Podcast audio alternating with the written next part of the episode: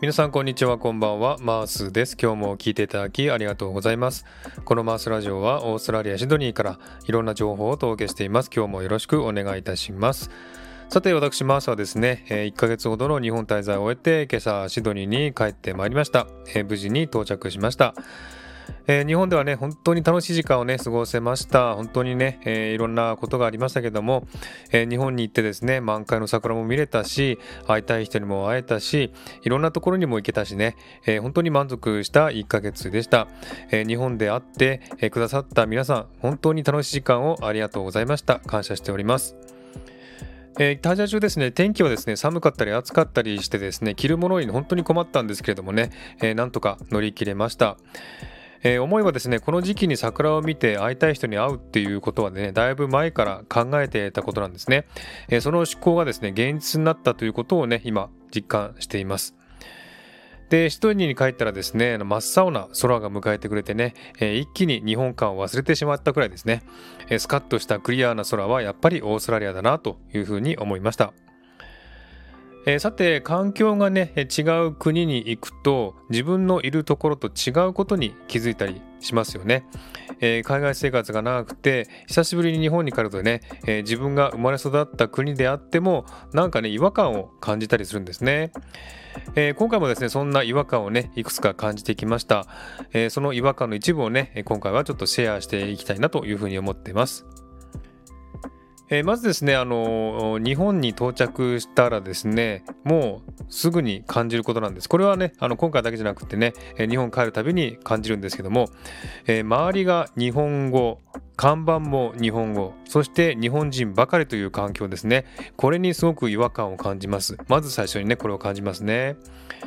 えー、こちらオーストラリアはですね移民国家ですのでたくさんの国の、ね、人が住んでおりましてそして、えー、言葉もですね英語だけじゃなくてね、えー、中国語とか韓国語それからタイ語とかですね、えー、いろんな国の言葉が、えー、ありますので、えー、看板もいろんな、ね、国の言葉が書いてありますし、えー、周りの喋ってる人もいろんな国のね、えー、言葉が聞こえます、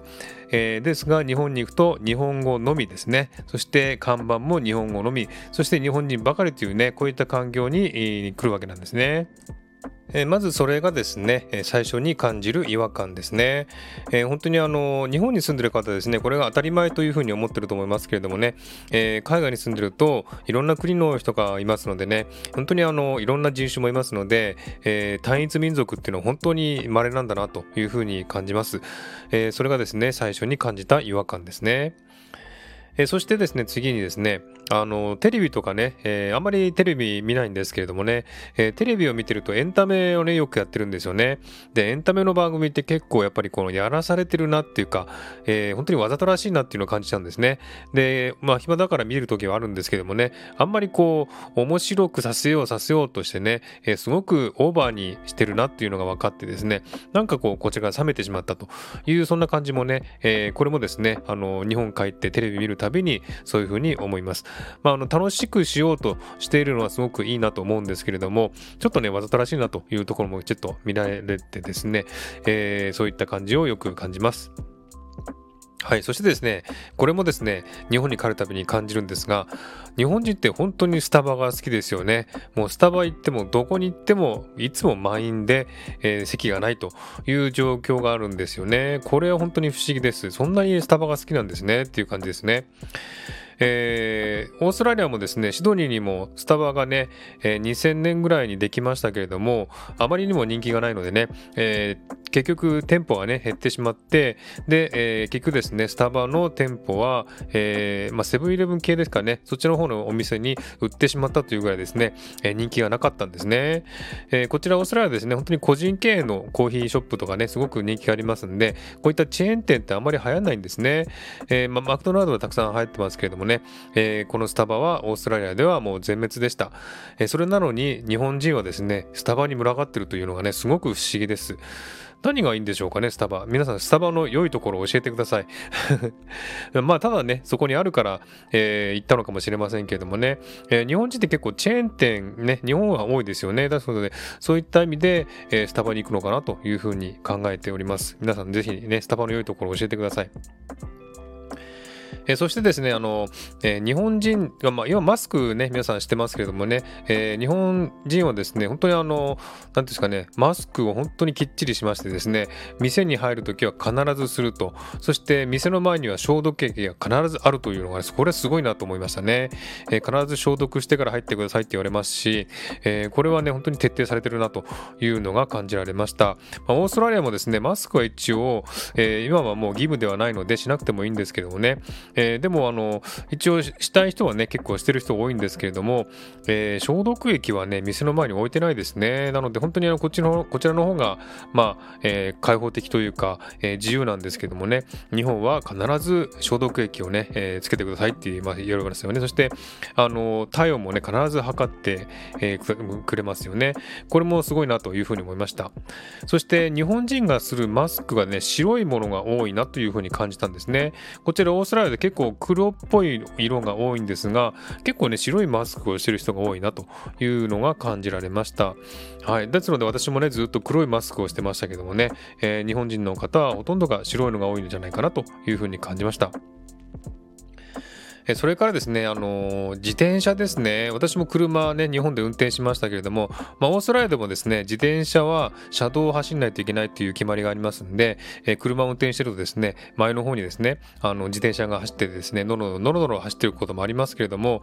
え、日本もですね、結構本当にあの急に飛び出してきたりですね、あの車のね、えー、車を見ずにですね、パッと飛び出してきたりしてですね、本当に危ないなということを何回か感じました。えー、本当に日本はですね、あのの自転車がね、えー、乗ってる人が多いですので、え、一般の人もね多いですので本当にあのそういったね、え、自転車の、えー、急な飛び出しとかですね急な変更車線変更とかそれがね結構ね危ないなというふうに感じました。はい、そしてですね、あのお店に入るとですね、え値段がね、え商品値段がありますが、いまだにですね、日本では税抜き価格で表示されて、括弧して、えー、税込みいくらと書いてるんですね。これちょっとね、迷うっていうかですね、ちょっと騙されたっていう感じがしますんでね、これやめてほしいなと思うんですね。はい、表示するなら最初から税込み価格でね、えー、表示してほしいなというふうに思うんですね。税抜き価格を表示しても別に、えー、それは、え消費者にとって何のね、関係もないっていうかですね、え支払うのは税込み価格ですのでね、ぜひ税込み価格の表示で、えー、してほしいなというふうに思いました。あとですね、これもですね、日本人の読書方も思うんですけれども、えー、人がたくさん歩いてますよね。そして、あの、えー、例えば駅とかもね、たくさんの人が歩いてますけどもね、前の方から人が来て、ぶつかりそうになると、必ずね、皆さん避けてくれるんです。これはすごいなと思いました。えー、オーストラリア人ですね、ボーンとぶつかる人が多いんですけどもね、え、日本人は必ずね、ささっと避けてくるんですよね。だから本当にね、あの、日本人はですね、忍者の子孫なんだなっていうのが分かりましたけどもね、えー、本当に日本人はですね、えー、なんぶつかりそうになるとすぐにね避けてくれるというのがすごい、えー、感じました。はい。私はね結構あのオーストラリア人の性格になってますんでねあんまり避けないんですけどもねみんな避けてくれるんで 私は楽でしたけどもね。はい。それも感じましたね。はい、それからですね、あの車を運転した時ですね、えー、日本ではですね、車線変更した時に、えー、車線変更してね、えー、道を譲ってくれた時に、ハザードをつけてお礼をしますよね。これって本当にあの、海外ではですねしないんですね、えー、ハザードをつけるということは駐停車をするということなので、えー、道の真ん中でね止まるのかというふうに思っちゃうんですね。ですが日本では、えー、車線をね、え譲ってくれたらハザードをつけてね、えお礼をするというのがね、え一般的ですのでこれはちょっと不思議だなというふうに思いました。オーストラリアでもそれはしないですね、うん、これがちょっとね、えちょっとあの違和感を感じました。はい、あともう一つですね。あの水のことなんですけれども、えー、この水のね質が違うことをよく感じます、えー、これ多分硬水と軟水の違いかなと思うんですが特にですねシャワーとかねした時に頭洗いますよね。その時に髪の毛のですねこの何て言うんですかね、えー、変わり具合っていうかそれが全然違うんですね、えこちらでね、えシャワーとかね頭洗うとですね結構あの頭の髪の毛はですね硬いまだ硬いままっていうかね、えー、感じがするんですが日本でシャンプーして頭洗うとすごくね、えー、柔らかくなるんですよ。猫毛みたいになっちゃうんですね。これシャンプーの違いかなと思ったんですがどうやら水の違いなんじゃないかなというふうに思ったんですね。で一応オーストラリアはですね硬水硬い水と書くね硬水を使ってるんですけども日本はですね軟水柔らかい水という書く書くんですけどもね、えー、使ってると言われてますが、えー、実はですねオーストラリアもですね硬水ではなく軟水だそうですね。ですのでちょっと何が違うのかわかんないんですけどもこれ髪の毛を洗ったらすぐね感じるんです。この髪の毛の違いですね、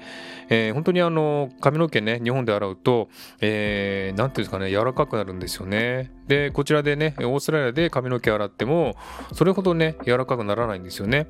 で同じ日本のシャンプーを使って洗っても同じなので多分水の違いじゃないかなというふうに思いますがね。ちょっとこれまだはっきりわからないので、えー、これからまたいろんな情報をね、え、探してみたいと思いますがこれいつもね感じてることですね。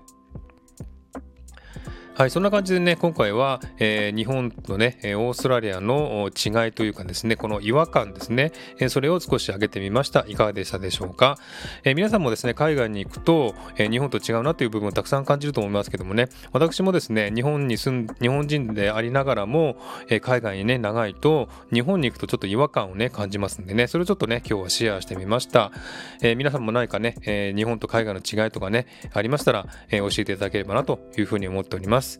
はい。では今日はこの辺で終わりにしたいと思います。今日も聞いていただきありがとうございました。ハートボタンポチッとしてもらえたら嬉しいです。ではまた次回お会いしましょう。バイバイ。